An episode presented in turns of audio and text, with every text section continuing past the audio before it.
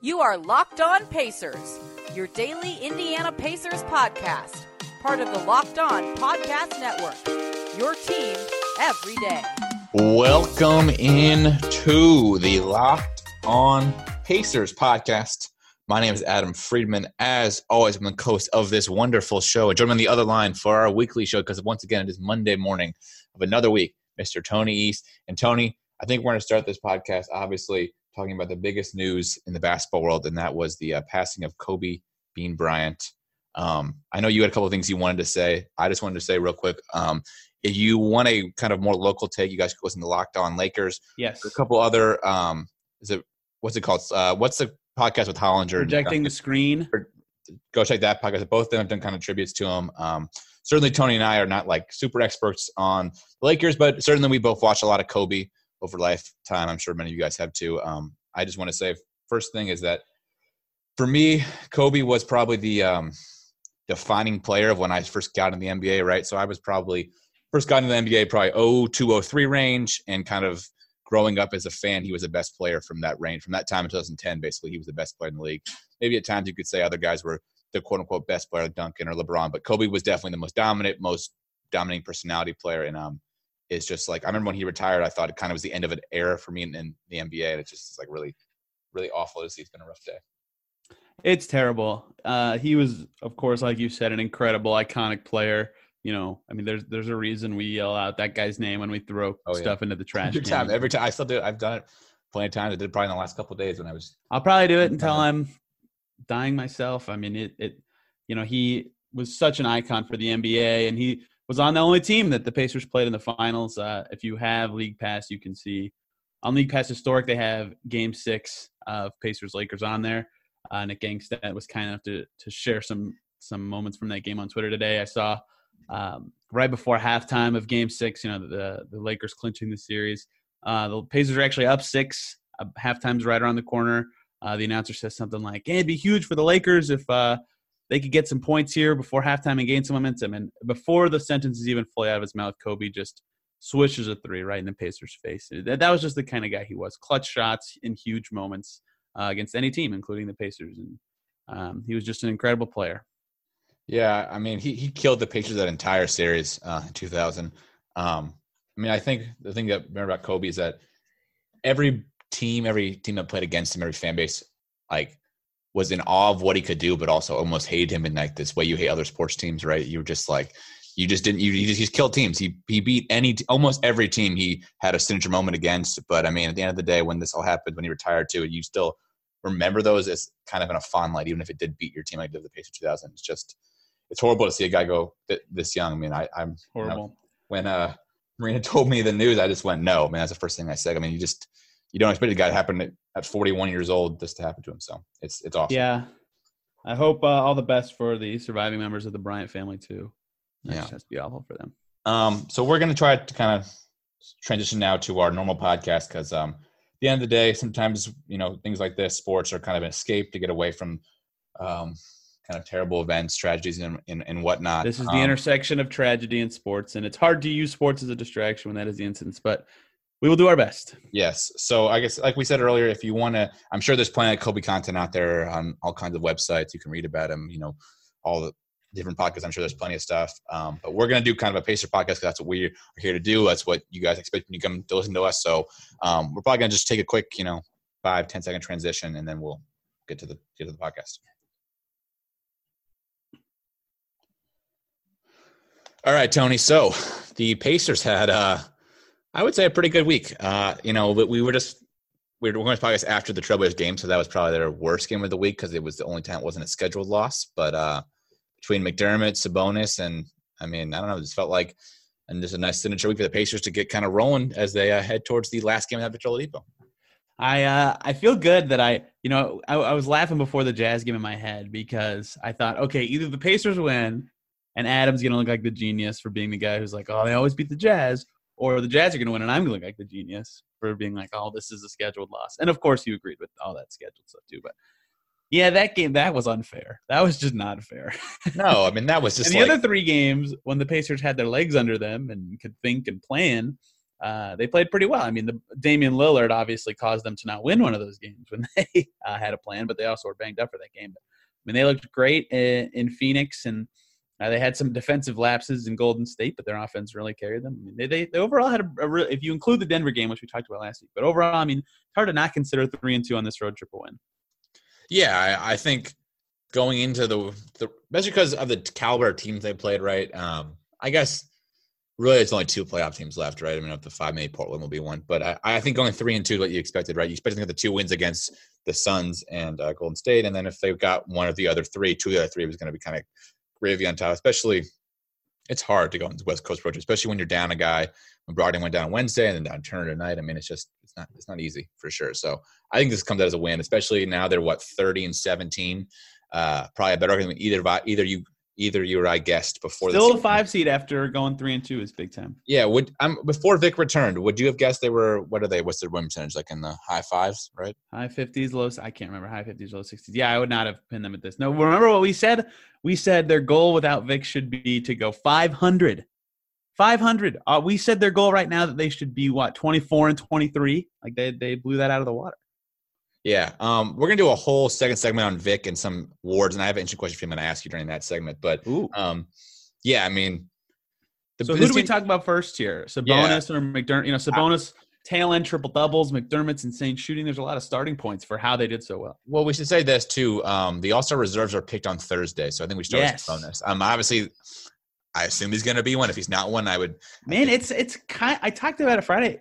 I think he should be one, of course. Trae getting in for the wrench in it, though, right? Trae. Yeah, Trae Young hurts his case, right? Because coaches like to vote for winners, and now they have you know more well, winners to pick from. Yeah, I just mean I'm not sure Trae was an All Star until he made it as one of the five. Oh. I, do. I do. I mean, I think he probably was, but like there might have been a. Yeah, I guess maybe probably his Brogdon's case even more. I think Brogdon kind of missed the boat with all the injuries by now. But um, yeah, Brogdon's out. Sorry. Yeah, but I think the Trae one hurts because it puts him on the border. Which I think before he was probably the 10 or 11 guy, and now he's probably 11, 12 guy, which is sure, sure, knows, right? I agree.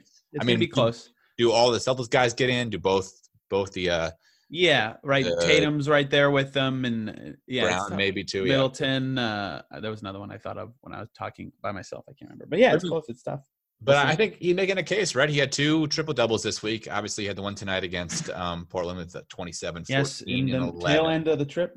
He was fantastic, man. And then did he have a triple double against Denver? Denver, Denver right? That was the other one. So both started out this week, but both in this trip. Um, yeah, I mean, he's he, he looks, you know, he's starting. Should we I, shout out Chris Carey for correcting our triple double stat by reminding us that Vic had the one in the playoffs? He, I mean, well, okay, we're talking regular season, but still, I appreciate that. So here, here here's our defense. One, I when you said the, the triple double thing, I'm like, there's Vic's definitely had one. I couldn't. You did say that. It. Two, it was 11:30 at night, and I was really freaking tired when by the time out of that point. So like, I wasn't in the mood to be like, okay, I'm gonna search to this, but like, I I I knew Vic had got to double. I just couldn't remember what it was, and that's right. It was that playoff game when they destroyed the Cavs in that last, you know, yeah, six that everybody had like ungodly amount of points. So first four games of the road trip, Sabonis averaged 18, 11.5, and six per game. and then too. against and then against Portland, he had 27, 14, and 11, which brings up all three of those stats. So he probably ended up close to like 20, 12 and a half, and eight on this road. Like he was just ridiculous. And some of that was, you know, Turner being out really helped him uh, be more involved in, in this game. He played almost the entire second half um, against the Blazers, but like he just tore apart. The Suns had no answers for him, and the Warriors were trying to send a little more at him, and he was dishing out some passes that game. Like he just looked so good.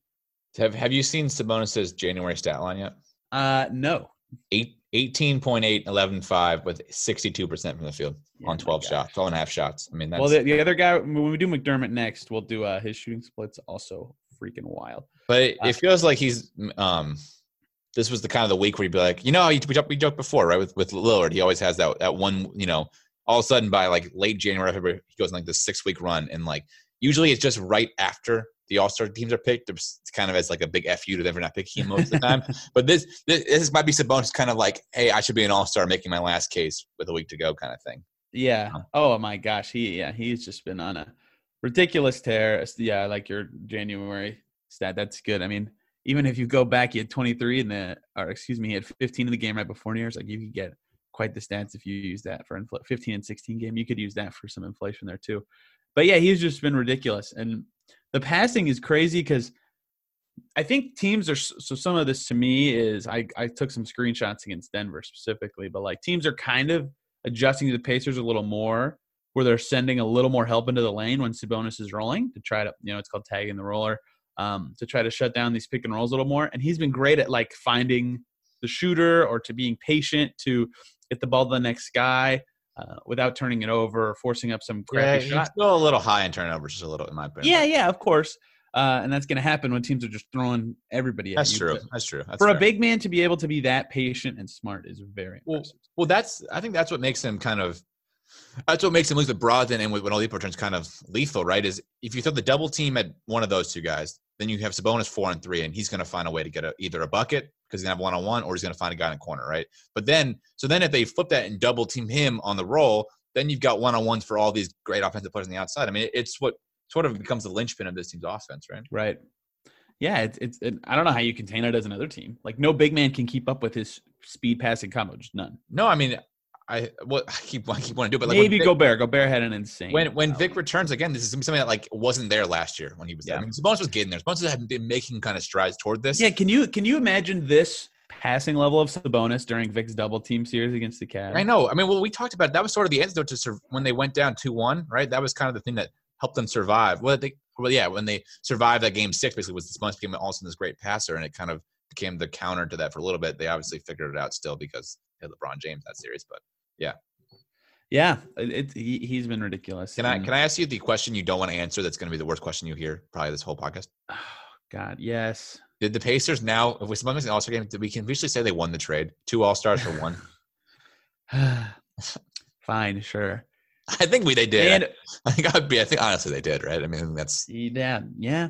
well right, Especially if they can lock up Vic for more years, right? To get like to get it like seven plus years of All Star play from two different guys. Is, Yeah, I mean, and I think the, the what you could say too is think about it. The the Thunder are in rebuild mode, and granted they have Chris Paul and Shea, but like I'm almost would rather have and a thousand picks. Yeah, but would you? But like you probably would you rather have Sabonis and Oladipo as your core? Because I don't. I'm, I might take that. I mean, that's two All Star level players. I'm sure they'd love. young. I know they definitely love to have Sabonis. Um, Oh yeah. I don't know if your rebuild level wants Vic, but I mean he's clearly very good. No, but you know you have to rebuild, right? If if they just yeah, yeah, that's trade, they get rid of Russell, maybe that's the whatever. But it's a lot of. I'm just saying. I, A I lot of think, what ifs. Yes, it's fun to speculate. I Yeah, just they, think- they- yeah, he if they get two all stars, I mean that's crazy. What are what are I mean? I thought this trade was. I gave him like a B minus or a C plus, right? Like two young guys is clearly good, but I was like, these I two mean, really no. I mean, I, I I'm an idiot. Tweet, I think the tweet when they eventually retire Vic's number someday, as he remains the Pacer forever, let's say, will be the the thing that the Oklahoma City police tweet that was Yeah, like like you know, theft legal or whatever. yeah, something about don't worry, we're investigating the theft by the Oklahoma City Thunder of the Indiana Pacers, and it's like, well, you know what, good good good luck being in the the me- mediocrity while the Pacers are trying to fight for a top three seed for you know. yeah, they didn't even win a series with that team. Uh, speaking of former Thunder players, Adam Doug McDermott also had. Oh, yeah. He's been on a lot of teams though. That's that's their fault. he, he has. Yeah, uh, so he finished, I believe, 22 for 33 from deep in these five games. Get that man in- that's in the three point contest. I really want him in the three point contest. I don't know if he'll get it or not. I don't know how they decide who does it, but like if they're they're inviting Luka, who's like in the 30s, right? It's clearly not merit based, but well, some of it is you want some names, right? You need some yeah, yeah, of course. Uh, but Doug's been just scorching this year. But but you would think without Clay and Steph, there's a lot of room now for guys to step up. That's true. Yeah, I mean, how, is he, how many guys are over forty five point six percent? And that was before he was six for eight against Portland. So he's he's even higher than that now. He might be at forty six percent now. what is what actually is the three point field goal percentage like leader? He might be. Yeah, he might be close to the league leader, right? Yeah, let me look it up real fast. You, you keep going. Yes, I can. Um, I mean that kind of stuff. You know, we always talk about how good the Pacers bench is. Uh, that that's kind of why, right? Like they just they show up against first of all against Denver, right? They barely squeak out a win because McDermott is just on fire, and then against Portland they lose, but like they Dame had 50 and C Dame and CJ had 42 points from deep. Like they should have gotten killed in that game. McDermott keeps him in him, and Golden State and Phoenix they didn't need him to be shooting, and he was doing all sorts of other good stuff. Uh, to answer your question, Adam, he is third. Um, Okay, I was gonna say he's third, but I believe the guys have had him have much less attempts, right? Well, so Redick has more attempts. No, Redick has more, but George Hill has less. yeah, George has less. So he's he's for his attempts for for percentage is pretty high, right? He I mean Four guys above above forty five percent. He is one of them. Yeah. Um, but yeah, they, he was just so important near literally every game, just supplying that space and keeping that bench unit moving. And then as some injuries evolved, you know, with Brogdon, then they had to change lineups a little bit. He even played a little more with starters, and you know that obviously is very helpful. Uh, he he was fantastic. Yeah, I mean he's been.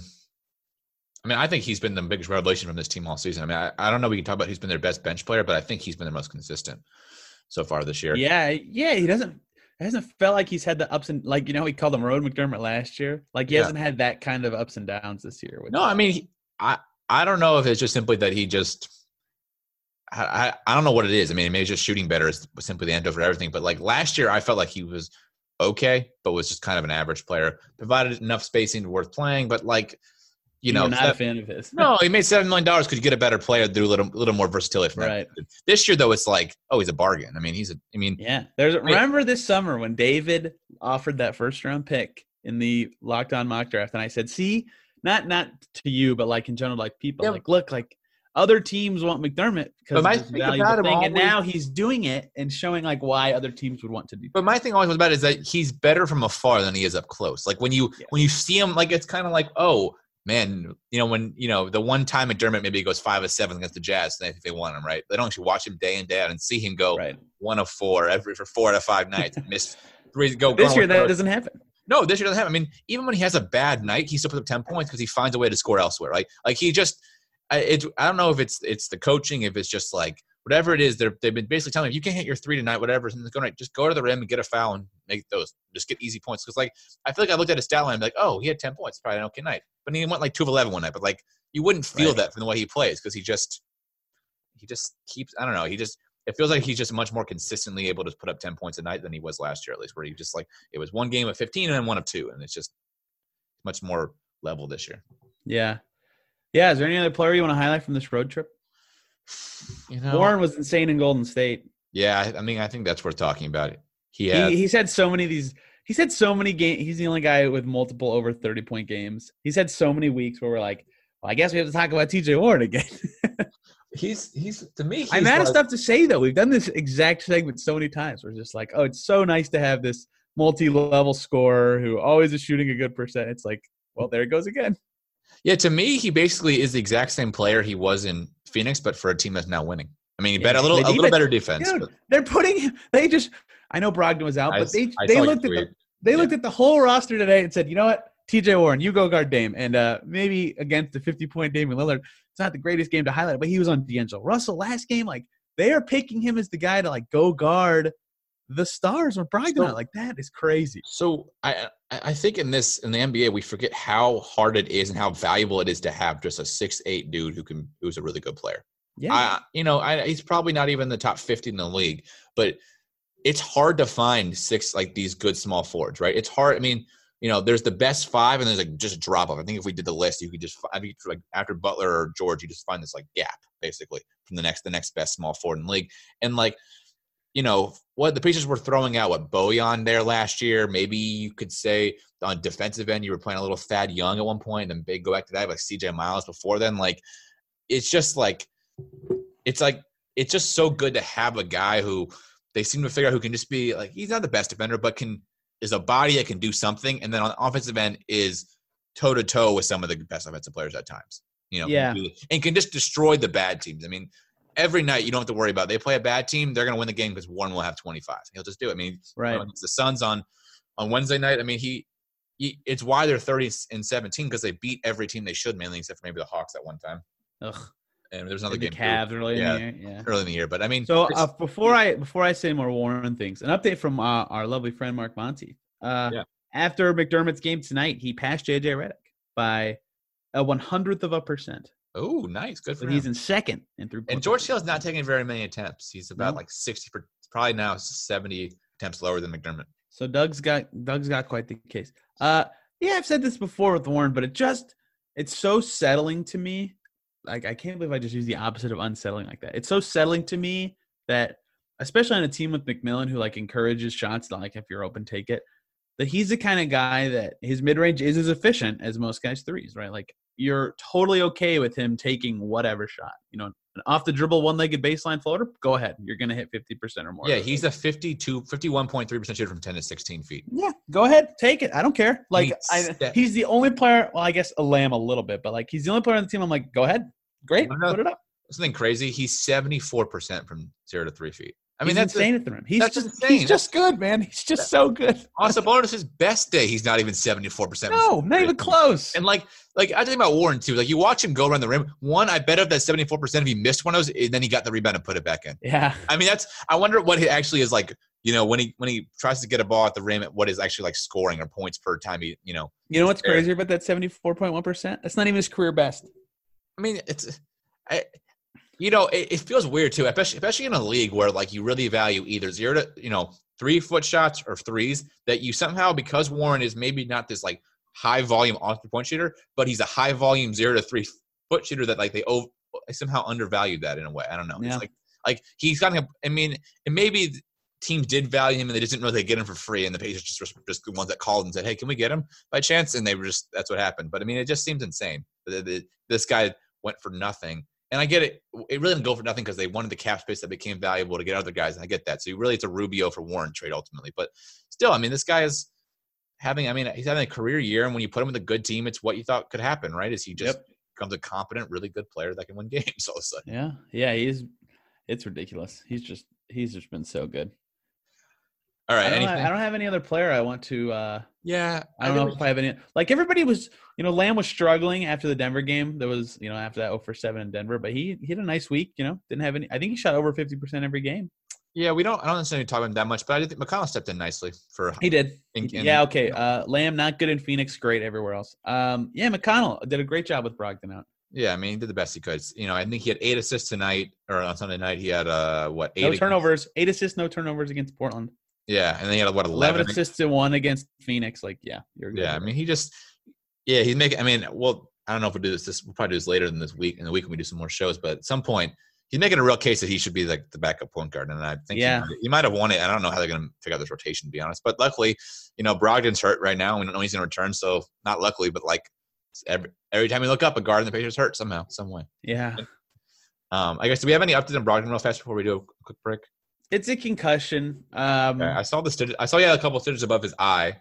I well, what. I was gonna say is the concussion protocol is kind of hard to read for for us as outsiders because it's not like the NFL where they have like steps that are time constraints. They just have to do the steps, so it can be two. Like Kelly Oubre, who the Pacers just played, only missed two games, but like Miles Turner had his a couple years ago, he missed like two weeks, and Al Horford had one that made him miss three weeks. So you just kind of never know. But I will say, it seems like um, that the fact that he's going through these shoot arounds and looks coherent and with it, like I'm not a doctor, of course, but it seems like he could go uh, at some point this week. Especially Yeah, I- I think he he did when they did the Kobe tribute before the game. He did speak up for the team. So I wonder. I mean, I don't know if that means anything, but Well, I think shoot around's the big one to me. That Yeah. he just, you know, if he can, if he can be like, I know it's a giant difference between playing in a loud game, but like being able to move and do motions that don't just completely throw you off, and like your depth perception isn't totally screwed. Like that's good.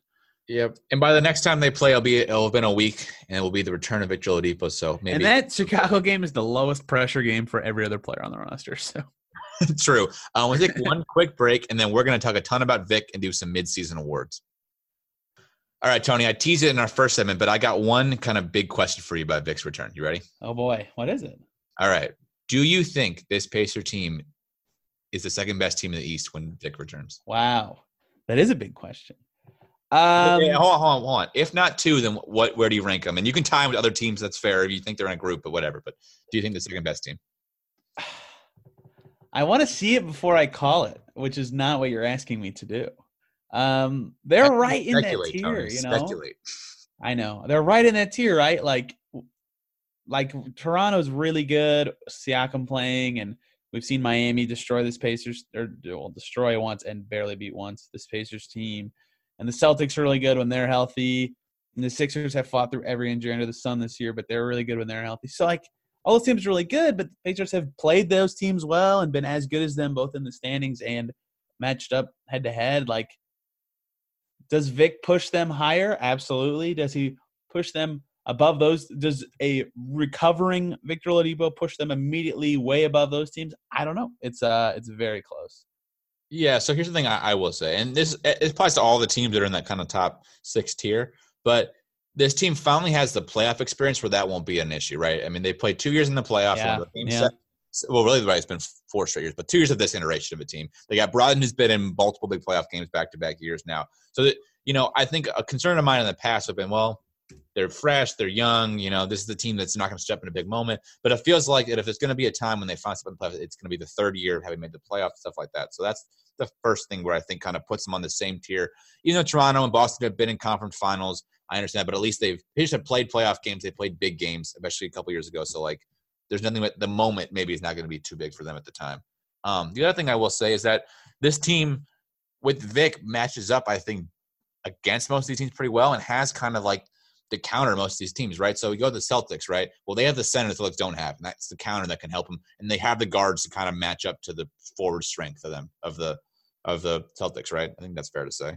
Yeah, that, the big man's where they just dominate that matchup, right? And and so and then Philly, right? They lose the big man matchup, but like from what I from I remember the. Past, they have the speed, and when you put Vic and you put that's out of Ben. You yeah, and you put in beat in that pick and roll with Vic, and it's just like it just it kills him every time. It feels like. Um, and then with the Heat, Vic's got that same burst. Yeah, with the Heat, then you've got one more more star than the Heat. Or the Heat really have, I would say, Bam and Butler, and Butler's kind of been iffy this year, to be honest, in terms of like top level star. He's been great, you know, getting the line, but he's not has these great, not great stat lines. And Bam's kind of a becoming star, but they have, let's call it two and a half stars wherever you want to put the bonus, right? And maybe we don't, you know, on that level. I'm kind of broad on that one. And then with Toronto, it's that's the question, but that's the one where I see the least matchup advantage. But again, they I feel like they match up well because they have a good center and they have good guards, and that kind of works. I don't know. It just seems like this team's going to match up well to a lot of these teams that can go. Right. They don't, they don't have the big holes like last year where Darren Collison it just gets you smoked by whoever. No, and the, the and starting lineup too. The biggest the biggest hole is either whether it's Miles Turner scoring right, and I think I can trust him to make hopefully forty percent from three in a series, or T.J. Warren not even uh, one of three is fine in the slowed down yeah. playoffs. Yeah, and and and then it's, it's T.J. Warren. Is he going to be like too ball hoggy? But I don't. I haven't seen that this year from him. I think you know if right. he sees Vic rolling, he's just going to kind of clean clean up Vic's messes. Basically, is what I see him doing. You know, as Vic misses a layup occasionally, he'll come in, pick up the rebound, and put it back in. It just and then then the bench unit. I mean, you would they don't. I mean, just this team is much more complete than they've been in the past, and that's and I'm not sure you can say about the other East teams, right? Of the other teams each have a little flaw. Like does the Simmons and the B team work together? The Celtics don't have a center. The Heat, I don't know the Heat's flaws. I guess they're they're pretty good up and down. I might be the one team, but I, yeah, that's that's the thing. The the the Sixers have a bad bench, but like the Celtics, I know their centers are bad, but the Celtics, Raptors, and Heat are all just like they have a bunch of solid dudes, man, and they just keep beating teams because of that. Like that's why they were able to survive their own injuries. So yeah, it's gonna. I I want to say that you know we've seen them the Pacers be as high as fourth this year and obviously Vic elevates them. It's just I don't know what version of him they're to get to know for sure how much I think he'll help them go up. Is it weird that I I think by the end of February we'll see like a pretty high level Vic? Like I wouldn't be surprised. You know, to to me, I guess it's a weird way to compare this, but like remember when Kyrie tore his ACL a couple years ago and missed about almost all the year, then came back and had that great playoff run with the Cavs. Yeah. I mean, that's what I almost think could happen. I mean, I, I don't know whether I mean because he's a little older than Kyrie is. Obviously, that happened, but I just wonder if. Well, he tore. Didn't he get hurt in college? Well, Kyrie got hurt a couple times in his career, but I'm talking yeah. about the year he tore his he tore his ACL. He tore his ACL. He tore maybe one of the ligaments in the first year that the Cavs were together, and then he came back the next year, missed all the way till like February, came back, and then he hit that big three in the playoff game against the Warriors. That was that year. Oh yeah, he got hurt that year, really. He got hurt the year before that. In the oh, okay, okay. Remember, right. was, he got hurt in the first game of the NBA Finals in 20, let's say 15, and then he came back in 16. Whatever. Yes that that's what I mean. It it just feels like I don't know. I just feel like I remember he, now. I think you. I remember now. I, I, I just don't. I don't know. I don't feel like this is going to be a limiting factor for him. But maybe I'm being. Yeah, we'll see. I don't know. It's hard. To, I I just don't know. Right? Like Tony. Eh, like I've said before, we don't have a good litmus test. Like Tony Parker was too old, and Rob. Man, the Thunder. What's going on with Andre Roberson? Like he's kind of a guy we thought we could compare, and he still isn't back. It's been over two years. So yeah, we don't really have a good litmus test for. Victor. I think part of it too. Is, I mean, I, I guess maybe nowadays I'm too optimistic, but like I feel like with the way we have technology and the way we just our medical um, procedure work is that like almost any can come from any injury, especially after Paul George snapped his leg. Right. What he did, like pretty much we can fix everything now. So my kind of thought, right? And that's what it feels like. We're at a point where if we have enough money and enough will, we can basically solve any injury. Yeah. I mean, for Uh, you want to do some midseason awards? yeah, the one thing I would say, for God's sake, Michael Porter Jr. might have jelly donuts in his spine. He might still end up having a 10 year NBA career. Um, yeah, let's let's let's do some midseason awards. Um, where do you want to start though with this? Do we want to knock it out like every NBA award? So do so we didn't really discuss this very well. Do we want to do just Pacer related, or do we want to do like we did not plan this very well. no? We did not play this very well at all. Um, I think we should say who we think the NBA is currently in our opinion, and then we'll say who the you know the the Pacers. Pacers person is okay. Yeah, that's the right I way. like that. All right, NBA MVP, easy for me. I hope it's easy for you as well. Yes, Giannis into the Yes, Giannis Antetokounmpo, obviously. Bucks are uh, ridiculous. He's ridiculous. You don't He's want better than last year somehow. Like that's crazy. You don't want to pick James Harden. You sure? Well, as much as I like Harden and think he's really good, one, it's just not. I don't know. It's just Giannis is better. Giannis was better last year, and Giannis is better than he was last year. Two, Harden just got hurt uh, and might miss some time. If he's out Yeah. for like like even missing twelve games for Harden, even if he's insane, like that's it. He can't win. You know. Yeah, what, let's just do some. Harden this doesn't matter. Harden's stat line is 36, 7, and 6, and Giannis is Giannis is 30, 13, and 6. So in total combined, it's probably pretty close. Uh, Giannis actually playing like a ton less minutes than Harden. I think Harden's Yeah, at they like just destroy everybody. Harden's at 37 again. Giannis is at 30. Here's another thing: if the Bucks win seventy games, they get he gets it. It's over, right? Yeah, I mean, I, I think right in, in LA, you say that LeBron and AD cancel each other out. So yeah, Yeah. So. Uh, Pacers MVP. You know, it's a bonus, right? yeah. I, I, But if Brogdon had played, what if Brogdon had missed? What has he missed now? Fourteen. If he had missed six, I think that this would be a very interesting discussion.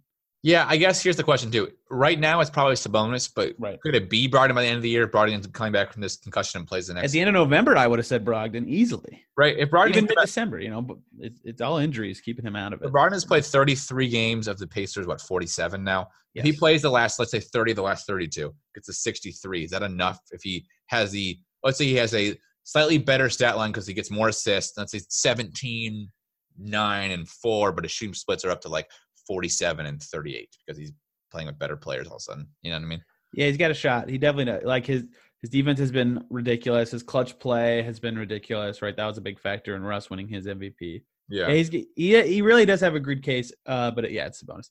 Availability matters a lot. Yeah, the other one I will say, and I, I think Warren gets close to this because of the games played, not missing any Right. game. in The all forty seven. But I think Sabonis, you look at he's playing 34 minutes game versus Warren's playing 32, and you do the total minutes, he's actually not that far behind Warren. He's about 13 minutes behind, so I think that's where Wow. right. If Sabonis had missed, had played more like 1,400 minutes, and Warren had played more like 1,500 minutes, I might be like, well, Warren has just been the consistent player. He's putting up stat lines still. He might kind of be the guy, but I think Yeah.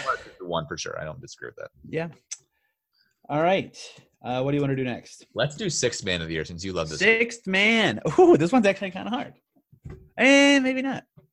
Um, so see. NBA wise, I don't really know. Am I picking Lou Williams? NBA sixth man of the I year. assume Lou Williams having a good year. I don't really know. Well, Devonte Graham had a great shot before the Hornets moved him to the starting lineup. Yeah, Yeah, how does that, how does that work? Is there, there a qualification that can't start more than how many games?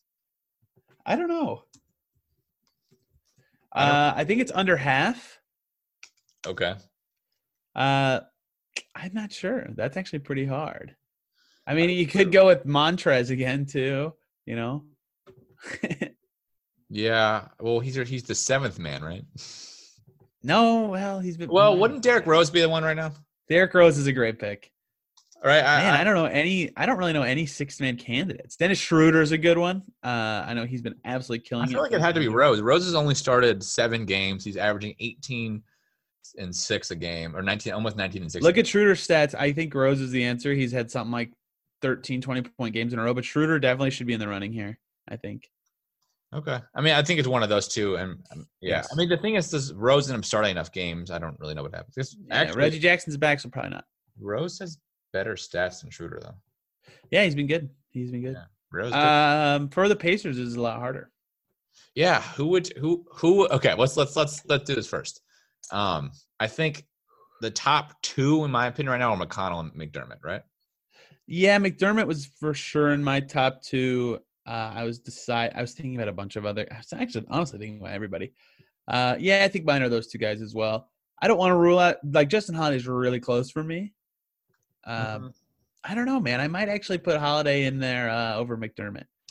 So my only thing about Justin Holiday is I don't know if he has um the like Holiday gets like plays closes some games with the starters and Yeah, but so has McDermott lately too. yeah, man, that's this is so hard. To me, it's McDermott. I mean, I think this week solidified it, but man, the dude is Wow, I think mine's O'Connell. Okay. no. That, Any point guard play is just so important to me, and be able to have that, uh, know what? no matter what, you know basically. to have three guys on your bench shooting forty one percent or higher from three. That's insane. Yeah, man, their bench shooting's been ridiculous. Hey, you know who's setting them up with some great passes? It's a bonus. Oh, I was gonna say McConnell, but yes, Oh, that's a bonus too. I would say yes, you are also right about that. That's funny. At least wasn't not passing the ball. He's setting up some perfect screen assists. Yeah, right, right. Uh, yeah, yeah. I think I, I just go with McConnell, just the way he elevates that unit. Not that Aaron Holiday hasn't played well at point guard, but I mean, we know what their their differences and skills are. So, yeah. but I, I mean, you could. I don't think that Aaron has a case, but the other three bench guys, like you could tell me any of them, I'd be like, yeah, totally.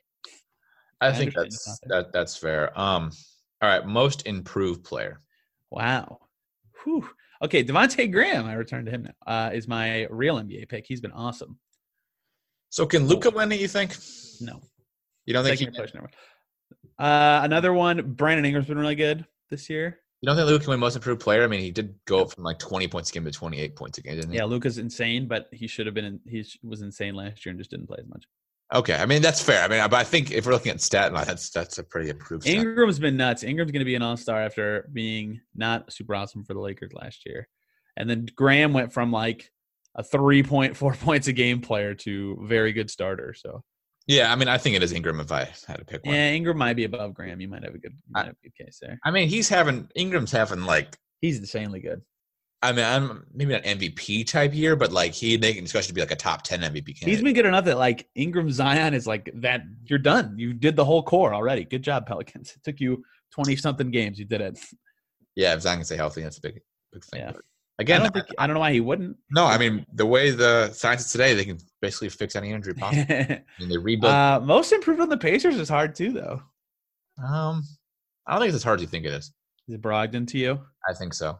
I think so too. Just showing new, like not that Sabonis is is not improved and Justin Holiday is not improved. Uh, we can Warren with the defense is very clearly improved. Like you could argue a lot of guys. Yeah, I think Brogdon is my answer though, just because he's showing not refined skills, but like new, improved. Like I'm playing totally different and still amazing skills. Yeah, I mean, he basically took his stout from last year, added two points, added four assists, and on Yeah. top of that, has become a clutch player and um, kind of the like leader of this team at this point. Yes, yeah, mean, he's that's- been, I mean, there's a reason he got traded or whatever it was. They didn't they didn't resign him in, in Milwaukee. They didn't think he could do this, and he proved him wrong for sure. Right. Uh, coach of the year. Uh, Like, we're who's it? getting cute for the Pacers. Obviously, it's McMillan. If we're doing head coach, if we're including assistants, Dan Burke has a great shout. Yeah, I, I'd coach take of the year. Dan there. Who's yours for the NBA though? I'm interested to hear. In the NBA, yeah. Um, Nick Nurse keeping the Raptors amazing. Well, I, after losing Kawhi is a great one. Uh, McMillan, honestly, is probably in this discussion. so um, I've I've got two f- former Pacer coaches as as kind of Carlisle's got to be one of them, right? And I, I know Vogel probably won't win it, but I think it's worth discussing how Vogel kind of they not the guy necessarily they wanted. He stepped into this team. I guess he's super talented, but like to navigate, like remember LeBron got to let fire within this many games when he, you know, Right. like just to navigate that and make and really make it work. I mean, the kind of players they have in that roster, I think they're certainly better players than they were last year. But like Dwight Howard has killed every team known to mankind. He's not killing this team for once. I mean, Vogel deserves some credit for what's going on there. Right. Maybe not a lot. Maybe certainly the players are more, but I don't know. But I think I think Carlisle has got to be in the running for sure, He right? does. Yeah, the Mavs are really good. I mean, I think the problem here is it's just like it feels like right now they're all the good coaches have good players for except for Pop, basically, right? There is a lot of good coach of the year candidates this year. Well, that's why I, I- I- like that's why I like Nurse so much. Well, like I think Doc's a really good coach this year. I mean, but like you know, he's always been a good coach, terrible GM, but really good coach. Um, Here's a sneaky one for you. Uh, Taylor Jenkins. The Grizzlies are good. yeah, no, that's that's. I mean, to be where they're at, yeah, as a eight seed. I mean, you could even make the case for Billy Donovan. To be honest, in fact, that team was 28-19. Guys, who would have thought that? Let's let's pick an easy one out here. Rookie of the year for the Pacers, Adam uh, Goga or Brian Bowen. Brian Bowen. We love Brian Bowen here. Uh, it's Goga. That was easy. And in the NBA, it's also very easy. Yeah, it's Ja right now. No offense to anyone else, but uh, yeah, it's Morant. Although if Zion plays the next 35 games the way he played the first two, I don't know. It makes a real case. Yeah, I think if I if Morant's like uh, like Giannis to me, like if Morant stays above seventy games, it's his. Uh, Yeah. But Zion, man, I mean, he's insane. the guy isn't really in shape yet because he had his knee, he wasn't hurt, so he hasn't really gotten in shape yet. But and he's still putting up like 22 and eight or 10 a game. I mean, like, yeah, I think he had 22 and 10 tonight. He's just awesome. Defensive Player of the Year, our last one I'm gonna defer to you in this one. I don't. I mean, for the NBA or for the Pacers. no, for the NBA, I don't. I mean, I'm trying to Oh. Rudy, done easy. right? You think it's Rudy? Who is? Yeah. Who else would even be in the? Same guys that you usually talk about. Giannis, amazing defensive perimeter. Like Kawhi doesn't play enough games anymore to qualify for anything, right? who? Kawhi doesn't play enough games to qualify? for Right, he's not trying as much on D this year too. Um, Ben Simmons, insanely good defender this year. Bam? He'll, Maybe Bam. uh, Bam also in here. Anthony Davis also in here. You know, a lot of the usual suspects, but Rudy's just ridiculous. Like it, it's insane. Yeah, that's fair. For the We all saw like Brogdon beat him on a drive, and Rudy just took this one step drop recovery and just swatted his shit off the backboard. I was like, damn, damn. Um, for for the Pacers, this might be his tougher one. Yeah, I thought it was. You know, intuitively, I just gravitate to Miles for most defensive things. Uh, I want to give shouts to other guys, of course. I'm I'm picking Miles it's. Um, Would you I- think about Justin Holiday at all? I did. I was gonna. He was in my shouts category. Okay, Uh, what I wanted to he's in my shouts category. Uh, he has done, you know, for a 180 pound guy, like he's surprisingly hard to back down, and he's clearly a great perimeter defender. He had that six steal game recently. Uh, and then Brogdon, of course, they put him on the best guy a lot of the time. He's really good. But as much as we pick, we've picked on Miles this year. Everybody uh, in Pacers world, like Montrezl bullies him, and Embiid, and Drummond, and all. It's like the way you know. I think we saw this against Portland just now. So obviously, like the the Blazers just shredded them in the pick and roll the whole game because they had no one to cover on the weak side. They were too slow. Their drop coverage was out of whack a little. Like they just need Miles in those instances, and he just makes everything so much easier for everybody on D. And he, you know, I think it's him. Yeah, I mean he's the best defensive player by far. Yeah. Um, I mean, That was fun. yeah. Uh, do we have any other awards? Is it like should we do like Man of the Year or like? uh Isn't that it? Isn't that all? I, I think it was the NFL is the Walter Payton Man of the Year. Do we have any? oh, Brogdon done. Okay, um, good discussion. do we think of any other else? I don't know. Uh, can I give Jeremy Lamb the unintentionally funny award? Yeah, that's fair. I think Jeremy Lamb is hilarious. Uh, cutest kid award goes to Justin Holiday, probably. Yes, definitely. Uh, Definitely. we can do superlatives at the end of the year. yeah, at the end of the year. Um, I guess one que- question, real fast. Do you think Warren or Sabonis finishes with the most points at the end of the season? for the Pacers? Total points scored or per game? Well, that let's go per game, I guess. Actually, wait, yeah, Warren if it's total. Yeah, Per game scoring at the end of the year. because I'm not going to count Vic. Going to play enough games. So you know what I'm gonna say is I think Vic Vic's return will hurt Warren scoring more than Sabonis's, so I will pick Sabonis. Okay, and I'm not going to count Vic because Vic's only going to play 30 something games. I don't think that counts to Right. points per game. Right. Um, All right, let's speaking of Vic, uh Yeah, you want to do it. preview the two teams he plays? Yeah, so one quick break, and then we'll do. Uh, which should be an easy week for the Pacers. So, are you a longtime listener of the Locked On Pacers podcast, um, Tony? I, I know you're a longtime listener of the Locked On Podcast Network. I am a longtime listener of the Locked On Podcast Network and Locked On Pacers. Uh, and as I pleaded with you guys last week, and Adam did as well, and we want to do it together this time. Uh, you know, ads are a thing in this show. We make money, uh, but we like local things better, including the Pacers, and we want local Indiana businesses to uh, reach passionate Pacers fans on this show. Yeah, I think you know we we love doing this podcast. Uh, it, we would we're going to keep doing this podcast for sure, but it, it certainly isn't a free endeavor. We can't keep doing this for free all the time, and we do enjoy the little bit of income we make make from it. And um, this podcast is a great way if you're trying to reach kind of a predominantly male audience, uh, well educated, disposable income. Just um, kind of all these locked on podcasts are too. And because we've got a Colts podcast too, locked on Colts, it's a great way to kind of get some synergy across all the Yeah. you got you know a lot of lot of local Pacer Indiana related podcasts time of year, so you can you can do you know football their football year, go right into basketball and basketball time of year, and so on and so on. Uh, you text the word advertiser advertiser uh, to three three seven seven seven or visit locked on pace lockedonpodcast.com with advertising. Uh, you can let us know who you are, and we'll get our team of advertising people to get right to you to help you achieve your success. Once again, text the word advertising to 33777 or visit lockedonpodcast.com slash advertising. Now back to our podcast. All right, Tony. So we got we got an easy week, two games. Not not very easy. I'm happy how easy it is to preview the week, and they've already played both of them. Yeah, perfect. So they, they played the Bulls twice this year, beating them 108-95 and beating them to that 116-105. Uh, the Bulls are not a very good basketball team. They are, um, I would No. say, one of the worst five, six teams in the league. Um, Adam, I don't know if you saw it. Uh, the Kings and Bulls just played, okay. and uh, the, the the Bulls had the ball, and Thad Young set an off-ball screen on Cory Joseph, and the and the Kings ended up switching, and so Zach LaVine starts in isolation with about 11 seconds left on the shot clock. Right after that happens, so for about 10 seconds, uh, Cory Joseph and Thad Young are just hugging each other under the basket, watching Zach LaVine ISO. It was a nice pacer moment. Um, we should mention Markkanen. Uh, just got heard on Friday. Yeah, yeah, the tough one. oof. Um, Between Wendell and him and Daniel Gafford, uh, the the front court, yeah, and Porter, the Bulls front court, which was already inexperienced and not very good, is just gone. Like Thad's gonna play a ton of minutes. Yes. Um, I think I his last game up real fast. Let's see what he, how many minutes he played. He ended up playing 35 minutes last game. Yep, they need all they can get from him. They're playing Cristiano Felicio a ton of minutes now. Like he he's not good at basketball. He's just not. Luke Kornet plays a ton. So LaVine is obviously the thing for them, right? Like we saw in the Sabonis list game that we saw in Chicago. That you know, obviously both defense was bad, but like LaVine had 43, uh, Coby White had 23, and has never shot that well. And then no one else could do anything. So, especially with the limited front court, and we know as much as we love that here, his offense is not very good. Like the Bulls are just going to struggle to score. Yeah, the Bulls are ranked 27th in offensive rating and 9th in defense rating, but uh, frankly, we beat around the bush. Let's be real. Um, the real news behind this game is that Victor Oladipo makes a return 300 and what? We're going 72 days later, right? It's a week. Oh, we got uh, finally here.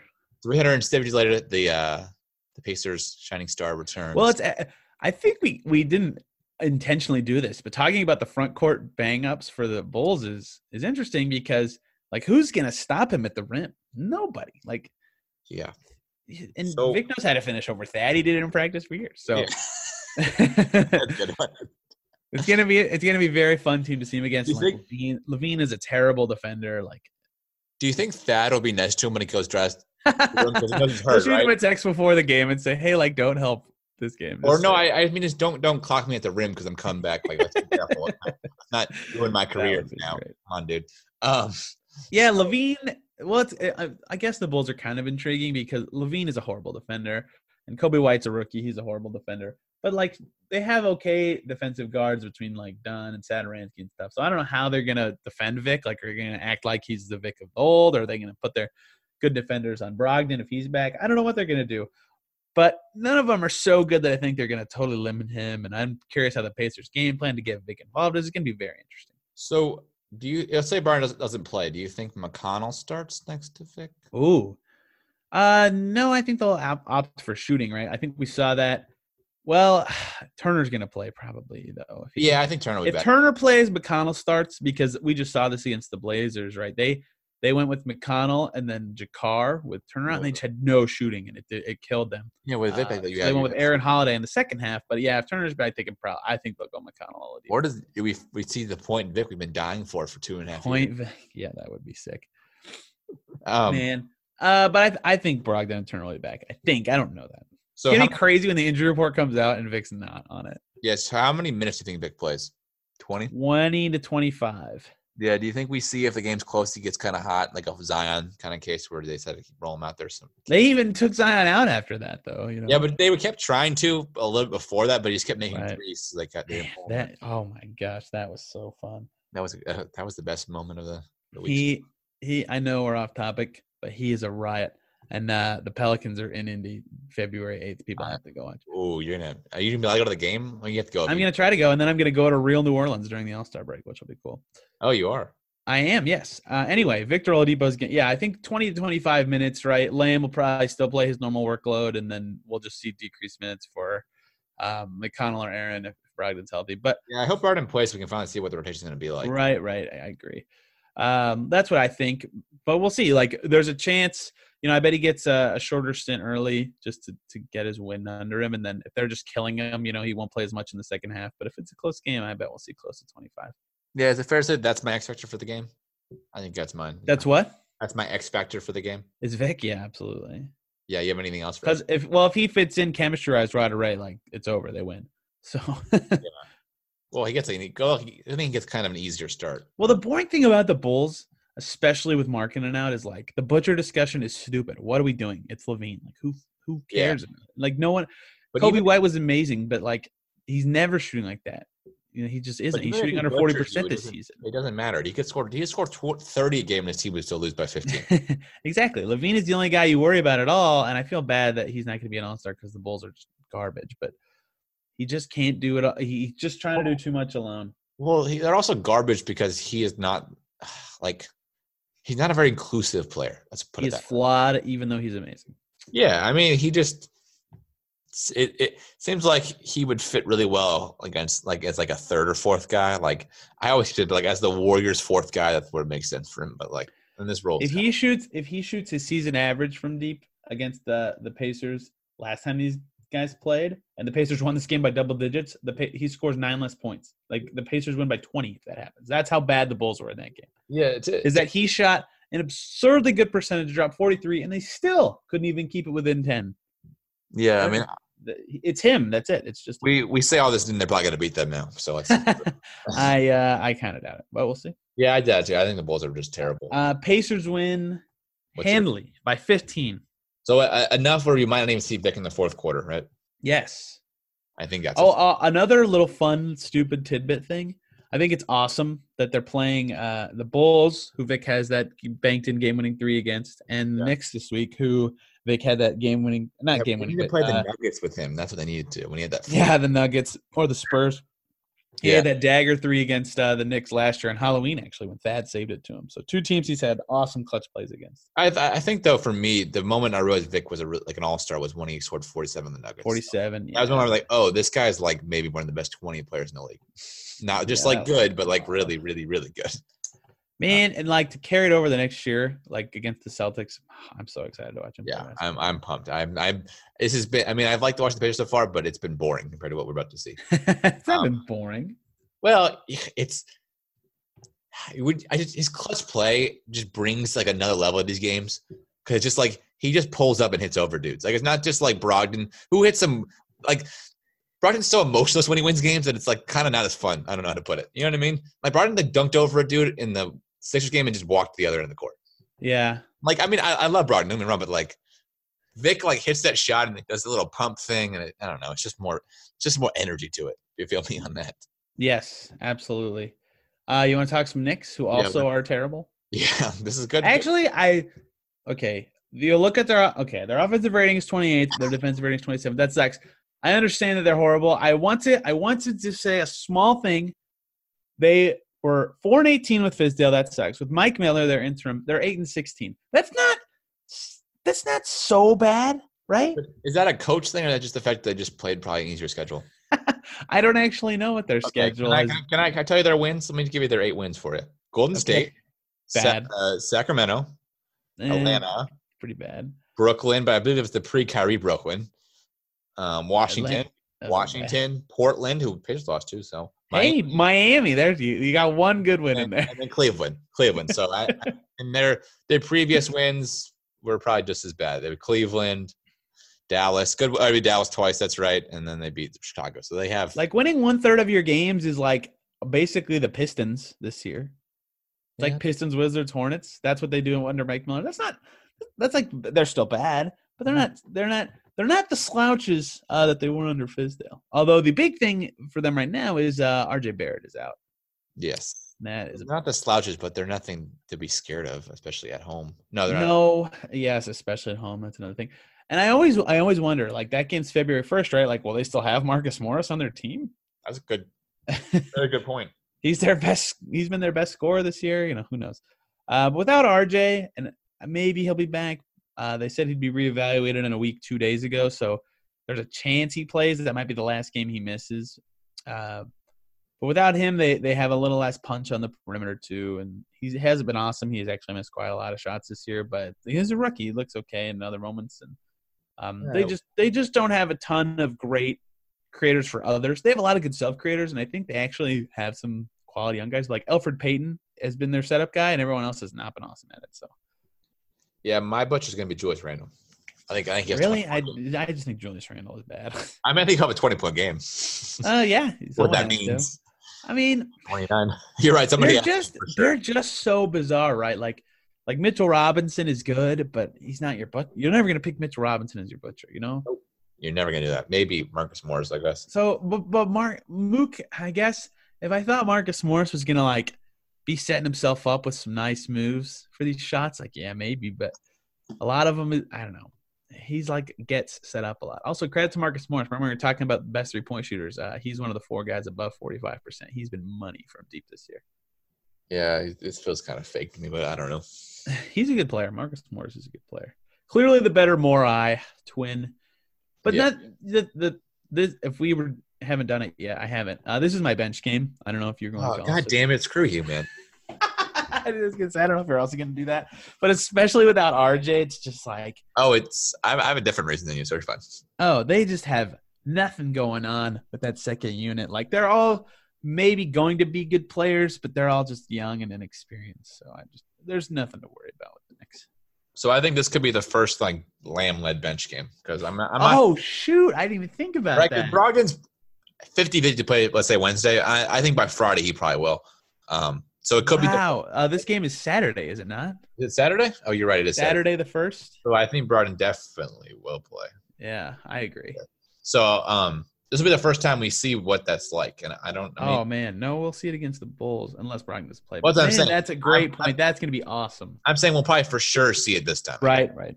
So, uh, and be- I'm just excited to see what it is. I think Lamb, he's been up and down.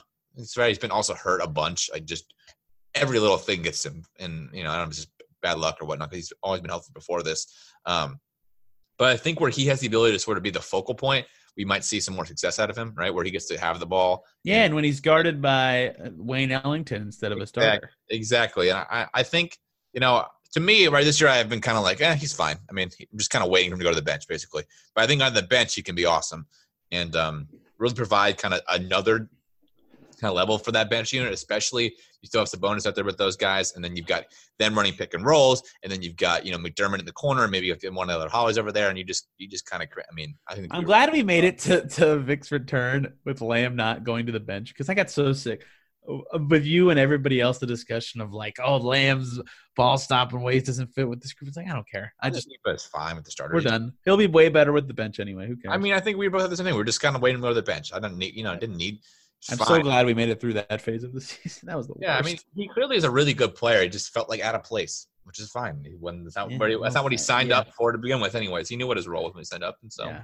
it's fine. I am really glad that like like he's not gonna care about that, you know.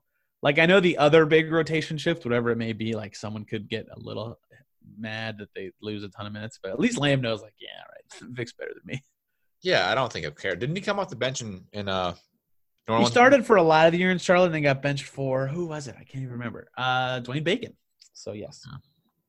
and he didn't start very much the year before that. He started 18 games only. No. So he's really never been a starter in his career, actually, to be honest, No. all this year. So yeah, I think he'll be fine. I think we're good. I think I think you know when he's your sixth man, then you're like, oh, that's when your team gets serious. Yes. Uh I think they win both games this week, Adam. I agree. I think they end up 32 and 17 with um we'll do this later, but a really really big week coming up after that. Four big yes. A four lot of home games coming up before the All Star break, but they could uh put a nice dent in the lead on in front of them. Yeah, they can knock. They play Toronto twice in two weeks, so this is gonna be huge. Where they're playing a team back to back again after playing one like last week the same way. So two weeks ago, Yes. weird scheduling, bad scheduling, Very weird. bad scheduling, just bad, scheduling. Very bad. just bad NBA, just bad. Um, all right. Um, anything else, Tony? Before we head out, No, I'm okay. Um, I think it's gonna be very fun to see Victor Oladipo play basketball again. I agree with you. I know we went a little long on this podcast. I'm not even sure how long we went, but I felt, felt like we probably went at least an hour. So uh, if you're still here, then sticking sticking with us. As always, you can follow our podcast at Locked On Pacers. You can follow Tony at T East NBA. You can follow me at Free Madam Five. As always, bring you five podcasts a week. It might be a special five this week. So uh, listen for that on our on our Twitter feed. We might tweet something out about it. Who is doing what podcast and what we're doing. So uh, it's always Locked On Pacers podcast. As always, we'll see you guys again tomorrow.